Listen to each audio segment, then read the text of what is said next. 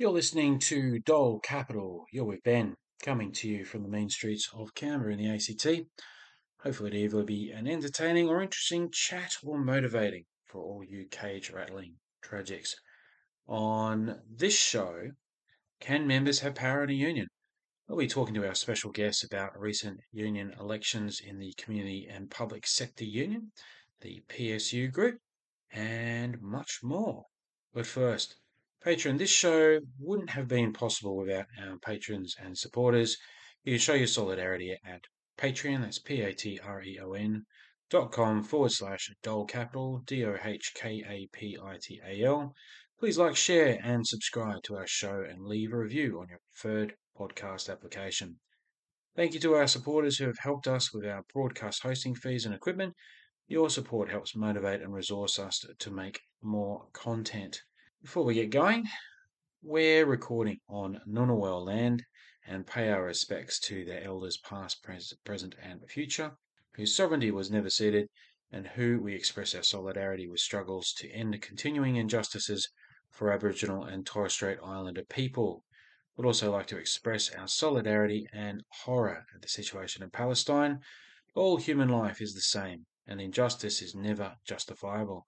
Support calls for a ceasefire and ending our government's military and financial support for the criminal Israeli state. Call on your MP to do more, and let's stop our government allowing war crimes to happen in our name.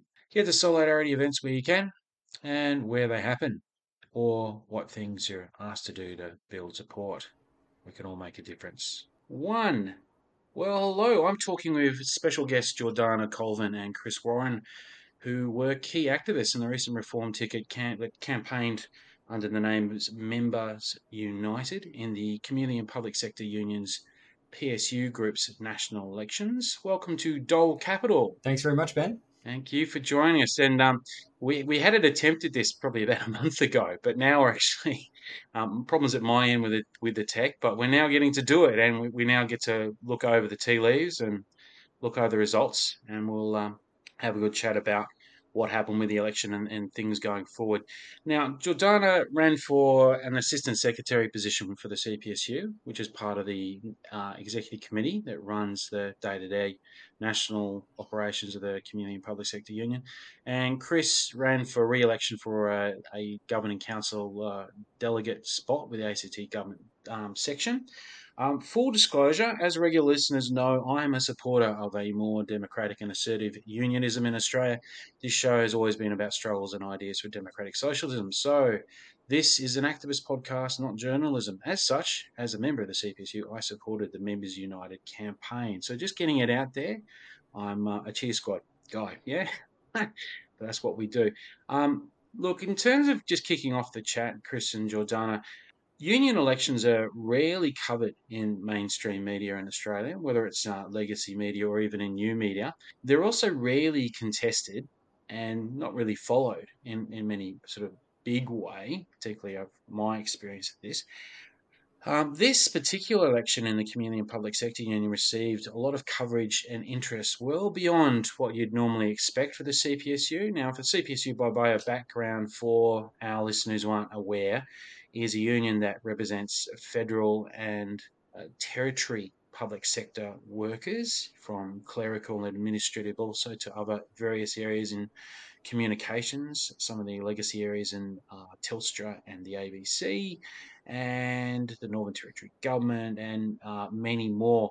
So, with this election, the, the interest that went well beyond Canberra, which is normally what you'd expect there be some coverage.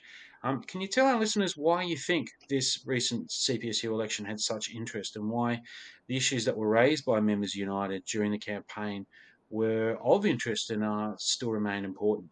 So, what, what do you think there was such interest in it, Jordana? Well, I think as I think as unionists, we did something very unexpected. Uh, it was first time in 18 years that a election like this had been fully contested in our union, and you know it was it wasn't widely circulated amongst journalists, um, but for the select journalists that did become interested in it, they became very interested in it, um, which was fantastic because we had um, consistent coverage of something that, you know, we thought originally we might only get one or two bites of the cherry of. So that was uh, pretty cool. Um, I don't know why they cared about it so much, um, but I can obviously guess. And I think part of it is about you know the the federal bargaining coinciding with uh, the election period, and so it created such a compelling narrative for those people who were interested and who were affected. So mostly public servants, but that's quite a big number in this country, which is great. And I think the other like the other part of it might go to something that's happening more broadly in unionism globally. We saw the United Auto Workers, you know, have a rank and file um, uh, a rank and file um, takeover of their union in the United States, and they turned around and within a few months were taking widespread, effective industrial action. And their new leader of their union was like very openly supporting incredibly um, militant union tactics and uh, incredibly left wing progressive social causes such as Palestine. And so I think the eyes were on the CPSU in a way to see if we could replicate that or pick up some of the momentum that was happening from there. I think people were interested in seeing whether this whether that would translate into the Australian context. So probably a mixture of those things. Chris, what do you think? We were was something to the effect of, you know, mo- most people would not have understood or, or known um, that Melissa Donnelly was a member of the ALP's national executive, and we we called on her to resign. Um, you know, we we went out and we condemned the leadership for the decision to accept Katy Gallagher's deal in the final week of ballots. You know, there, there was so much that we put on the record that I think that um, you know. Uh, people who are curious about these kinds of processes can really go now and research what were the material decisions that were made in this bargaining round? And it was something that couldn't be kept hush hush or kept behind closed doors in a way um, that that historically might have happened. Um, and it was very difficult for them to manufacture consent for it without a without an alternate narrative. And I think that that's something that we should feel really proud of as well. Um, it's out there for the public view. And look, some of that coverage we saw went beyond the, the usual sort of Canberra Times uh, RiotACT and the like we saw coverage in the the Financial Review, the Sydney Morning Herald, uh, for example, and and it was interesting with uh, some of the new media. There's a Reddit page for Australian Public Service, which seemed to be taking a very keen interest in the union election as well. So that was um that was pretty interesting. Any, any highlights there of that sort of coverage? There was quite a lot of social media engagement with this one, which I was a bit surprised by, but it was also um, yeah, very positive to see that confluence sort of coming together. Yeah, I think just to add quickly onto that, um, the Reddit provided a platform for a lot of union members who felt very disconnected in their workplaces to actually connect with other members. And I mean, I'm sure this is a very big theme of the conversation we'll have, but it is clear that there is a huge appetite for connection amongst our membership, and that the current CPSU leadership has not done a very good job of making people feel like they're a part of something, that they have a voice. And so I think everyone agrees that, you know, we'd rather see um, people engaging in their workplaces and in forums that are more uh, more high stakes than Reddit. But because those don't exist for the overwhelming majority of members, then they feel compelled to have their say over and over again, sometimes daily, on Reddit threads. And I think that's just, you know, like Reddit is fantastic for that. It is very much the 21st century equivalent of the workplace, um, cooler talk. And the problem with a lot of people working from home right now is that that feeling of disconnection is amplifying in all spheres of work life, and the CPSU has not done nearly a good enough job to try and mitigate that and try and organize, you know, around it or through it. So um, I think I think the Reddit was great is my short summary, but I also would like to see the Reddit grow and the people who were on the Reddit to to connect with us more broadly because there's only so much you can achieve when talking to people who either passionately agree with you or passionately disagree with you. There's usually no in between. Now the results are the results are in, and while Members United uh, ticket caused quite a bit of a stir and has contributed to a more debate in the CPSU and I guess in more pro- uh, broadly progressive forces beyond the ticket into other other unions, there's been quite a bit of interest amongst union activists in what was going on. Uh, unfortunately, Members United did not secure election for the CPSU National Executive.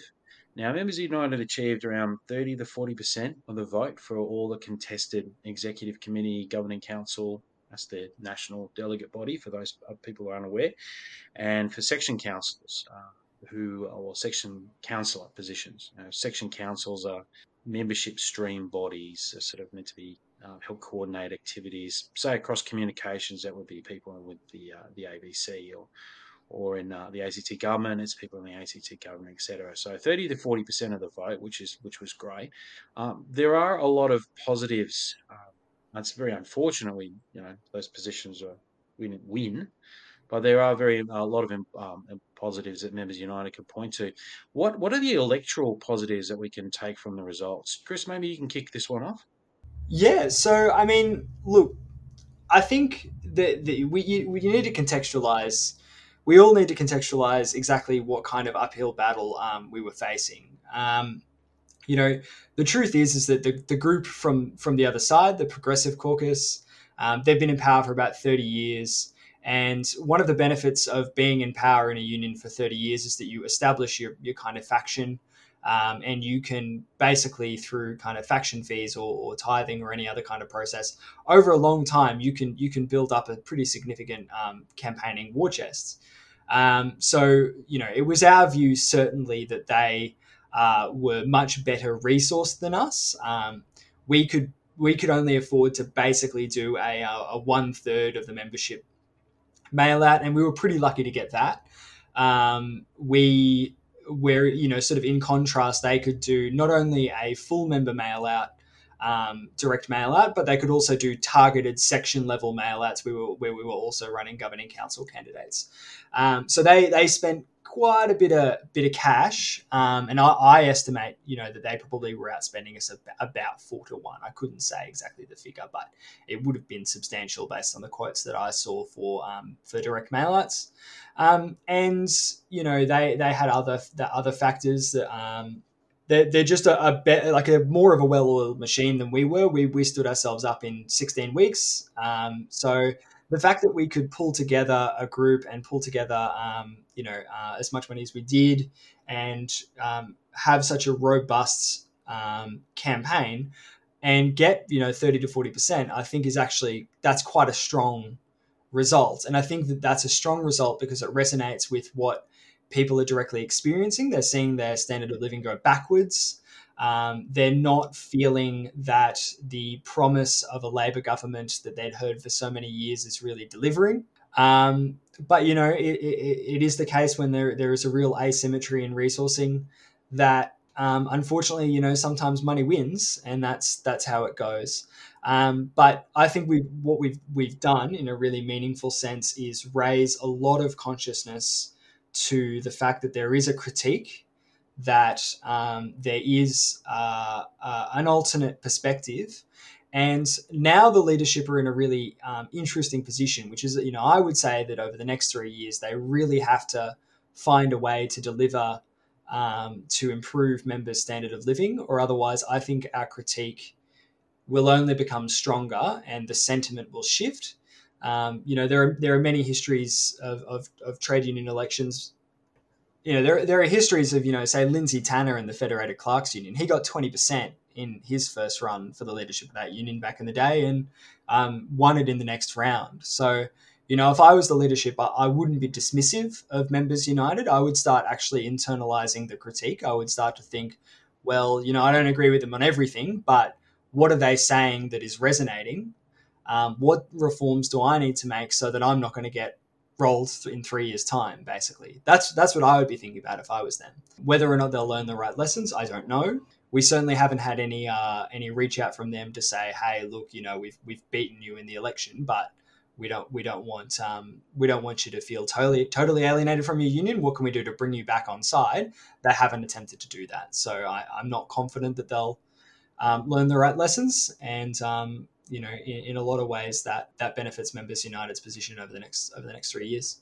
That's right. And I think that was one of the things listeners should keep in mind is that there hadn't been a full contested election well since was it 2005 chris? Or 2000, 2005 it certainly was. Um, yeah. there were two tickets running at that time. I think it was uh, members first um, which which um, uh, our group members united often was accidentally mislabeled as members first but it's a, it's a distinct distinct uh, ticket uh, and then there was also i believe the, the, the, ghosts were still haunting them i, I think I think that's likely it. Um, it then it was cpsu action um, and and and at our launch, it was um, it was quite fun. We had um, uh, a representative from Members First and a, a representative from uh, CPSU Action. The, the two dissident tickets in that election, uh, both from 20 years prior, turned out to um, to say hello. So that was really quite nice.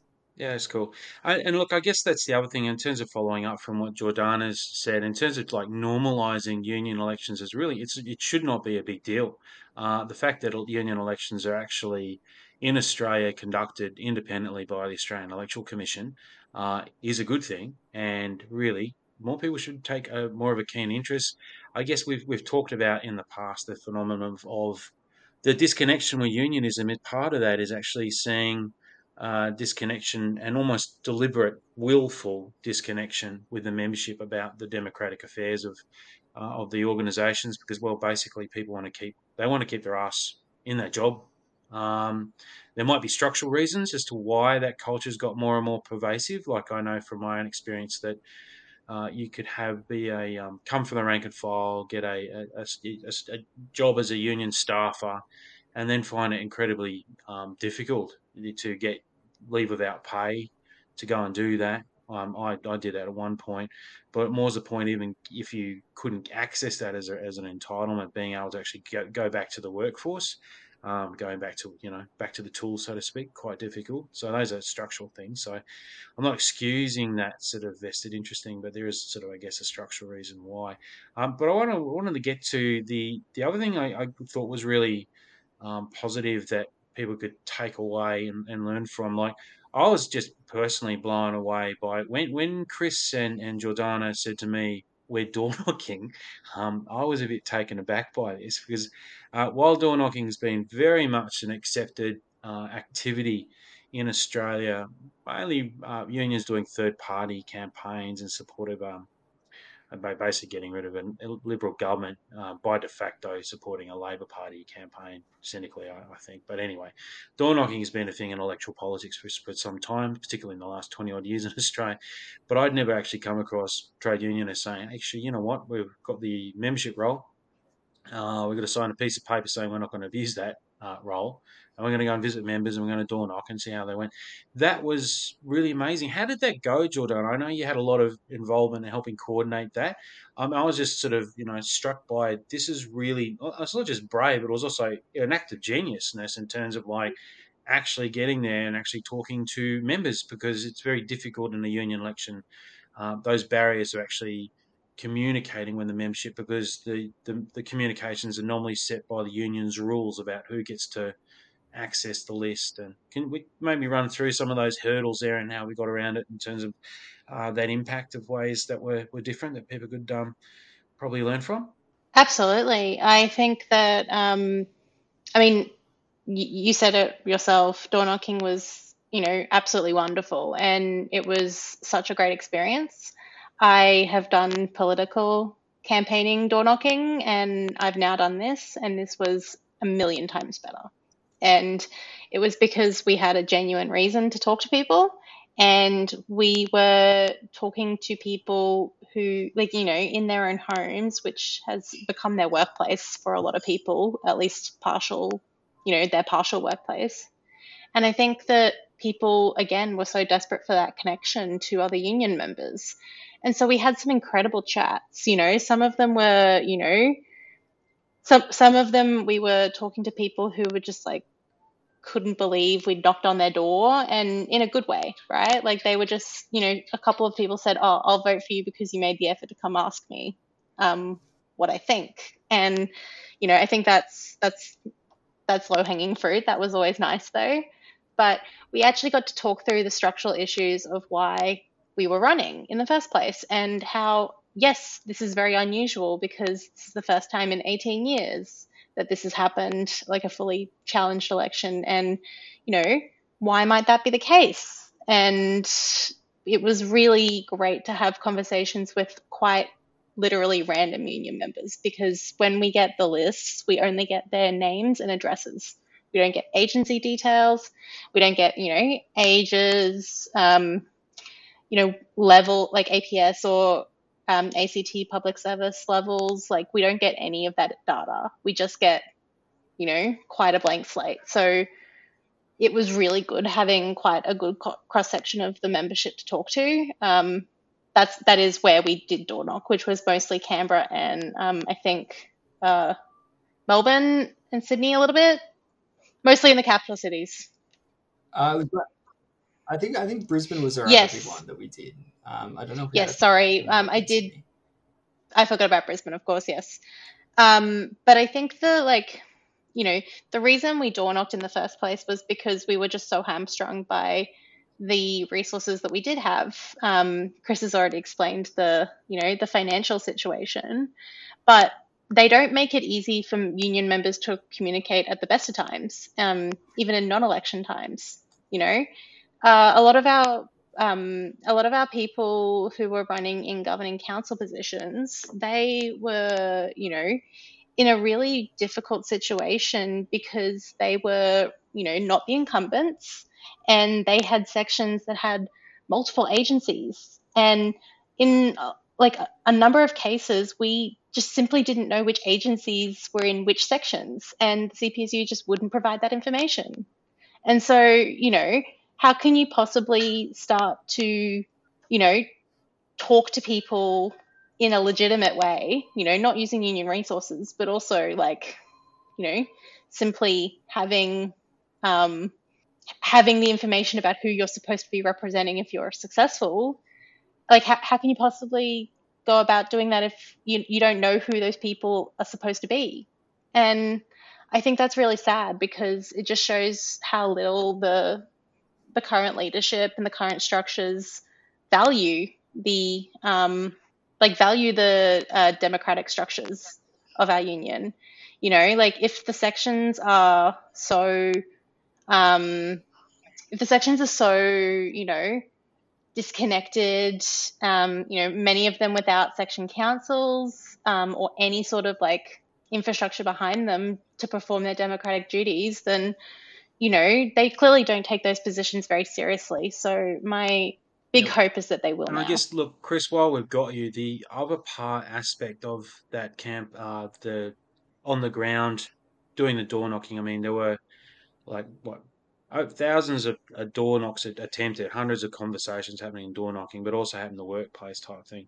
The the other aspect of the campaign that would have been interesting is there's the CPSU for a long time has had this dodgy practice of lining up the biggest area of its coverage, the Australian Public Services bargaining, on a three year cycle that just so conveniently lines up with the CPSU election.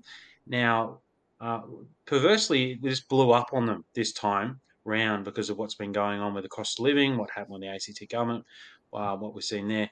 Um, we, it has been pointed out that Members United Rungent's campaign probably actually had an impact in terms of what the federal government and the CPSU in terms of rushed and the pressure put on them. What what was that in terms of um, what happened there? Yeah, it's interesting. So, look, I, I wouldn't say that it's necessarily you know dodgy or anything that that, that it, it lines up in you know, it, it uh, it's prescribed. You know, I think that my understanding is, is that there are pretty consistent cycles, but it, it, is a well-made point that it, it, um it did coincide, um, and it did blow up on them. Um, so you know, there was there was a poll being run. I think it, it wrapped up on the twenty eighth of September. I'm pretty sure.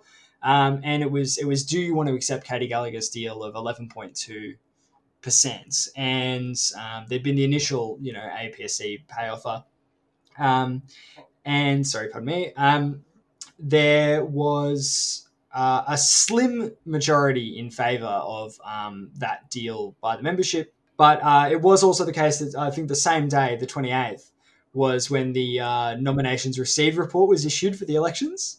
Uh, and um, inexplicably, you know, uh, it seemed to be the case that uh, the leadership, having had a bit of a whiff that something was in the works, um, we, we'd um, done some media with the Canberra Times, basically kind of soft launching our group as Democracy for CPSU. They knew something was in the off, and um, the the decision was made to go with the minority position of the 48% instead of the majority position of the 52% to um, reject the deal and escalate action. And, and I actually think that we can take a lot of credit for that um, because I think basically what was happening, and it was our long run strategy that we, we felt that we had a good shot in the elections if the militant minority turned out for us. That is to say, that the, the, the, the subsection of the membership who are interested in doing strikes, who are interested in turning their union into a really robust fighting union. Um, we didn't feel that we necessarily had to go for every disengaged union member. We just had to find the people who wanted to fight and turn them out to vote. Um, and that's how we were going to win a majority in the elections. My cynical view is that they probably cottoned on that that was our strategy. And they went with the 48% and escalated uh, action so that they could uh, have the appearance of actually doing something. And when they kind of once we'd gotten through the point where they had escalated action, and, look to the credit, their credit, they escalated action. Um, you know, th- there was more protected action ballots, more agencies went on strike. Was it as far as I thought that it needed to go? No. Um, and but the really, really cynical maneuver was when they most of the ballots had been cast and then the APSC, uh, you know, uh, issued their final, third and final offer, which was the same deal, uh, but but with a new hat, um, classic Simpsons reference. Um, but it was with a, a minor sign on on bonus, and um, uh, they they recommended it back to the membership, and that came at a point where most ballots would have been cast, and I thought that was enormously cynical. And what it said to me was that uh, internal electoral pressure by rank and file activists will get you strike action um, up until the point that they you know feel that they're no longer under any pressure and then they'll jettison it and, and take the deal. Um, so you know that that's what happened but i think that democracy for cpsu and members united can take full um, credit and full credit well i should say full credit to all of the the members the hardworking members who went on strike um, that was absolutely fantastic work from them, independent of whether they were involved in Members United or not. I should say that. Um, but I think that the leadership's calculation that they were making um, to do that escalation was probably reflective of the fact that they wanted to stave us off in the internal elections. So that's kind of my my appraisal of it. Uh, Jordana, what, what else do you think in terms of the electoral um, uh, results there? Uh, what, what what else do you think we could take from that that that bit of the the um, the things we're going to learn from what's happened? Um, pretty succinctly, that we have such a a good base to start from in three years' time. Uh, you know, we know that this is the first of regularly contested elections, certainly not the last. Um, and I think we've normalized union elections in our union. We've normalized democracy for the CPSU, which is um, what it says on the tin of our caucus. So, very happy to have achieved that aim. Um, I'm reminded of a conversation I had with someone uh, quite early in the piece, so not too long after nominations got announced. And it was a CPSU organizer and a friend of mine. And they were like asking me if like I was okay if if I was having a mental breakdown because I'd nominated for um, assistant national secretary, and I said to them, I was like, "Are you like, are you making the assumption that I'm very unwell because I've put my hand up for these elections?" And they were like, "Yes," and absolutely accepted the premise of that. And I think that no disrespect to that individual, but that was absolutely representative of how unusual and completely foreign the idea that some members would get together and do this. I have had a lot of people reach out to me since and say, whether it's really positively or somewhat critical, say, I can't believe you're doing this. This is, have you thought this through? Like, what's going on here? And, you know, a lot of people have said things along the lines of, oh, I could never do this. Like, good on you for doing this. Someone needed to. Um, you, are so brave, all of you, for doing this, which I think is really funny. Um, but ideally, in three years' time, that's not so foreign anymore. I hope that there's a lot more of a um, willingness to put your hand up for elections, whether it's at the governing council and section council level or even at the national level. And so I hope, I like to think, and I definitely hope that we've normalized it so, you know, we don't have to overcome any of that incredulity. I think the next step is to overcome the idea that you have to be a career union official to be able to successfully run a union. And I think that's something that legitimacy barrier is something that we faced. And we will have to spend the next few years proving that, yes, indeed, we can. And that involves a lot of conversations with a lot of people over the next three years. So I don't think the campaign ever really stops. It just dies down a little bit. The the only thing that I, I would add is that um, I think that there are also lessons for the broader left as well, um, those who consider ourselves as having somewhat of a left orientation.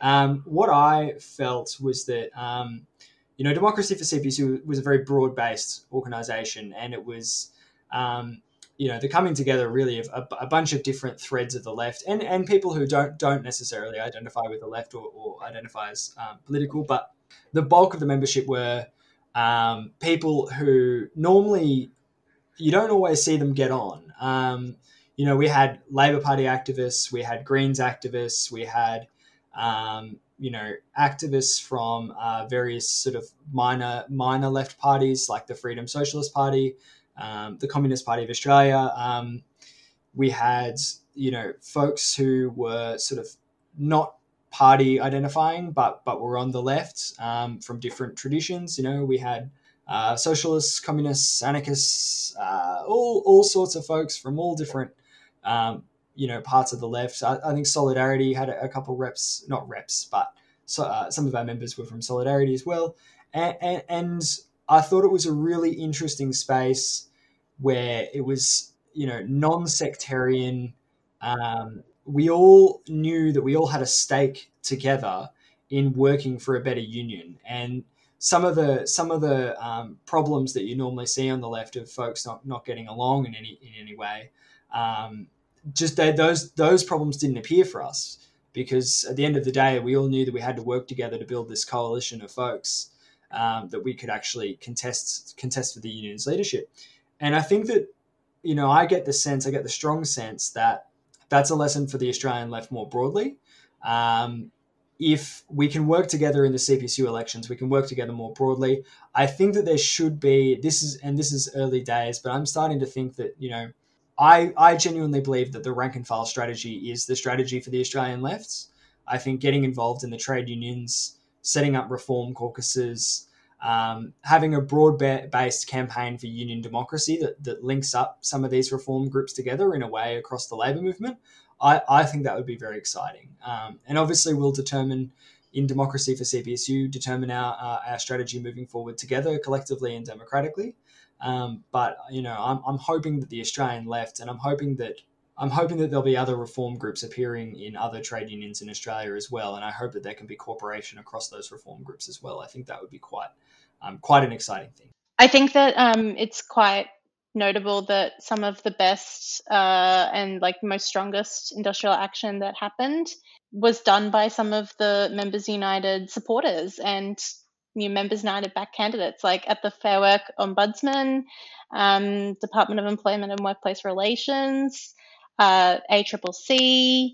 I think it really goes to show that those people who supported Members United were first on the picket line, willing to walk the walk and not just talk the talk. And so I was really proud of every single person who took industrial action in our group and beyond, of course, But I also think that it just goes like it goes to show that the people who Members United appealed to were the ones who were leaders in their workplace and were willing to lead their union members into you know protected action. So definitely not definitely not something to scoff at. And protected action is something that you know we would like to see more of similar to union democracy. So i think those two go hand in hand.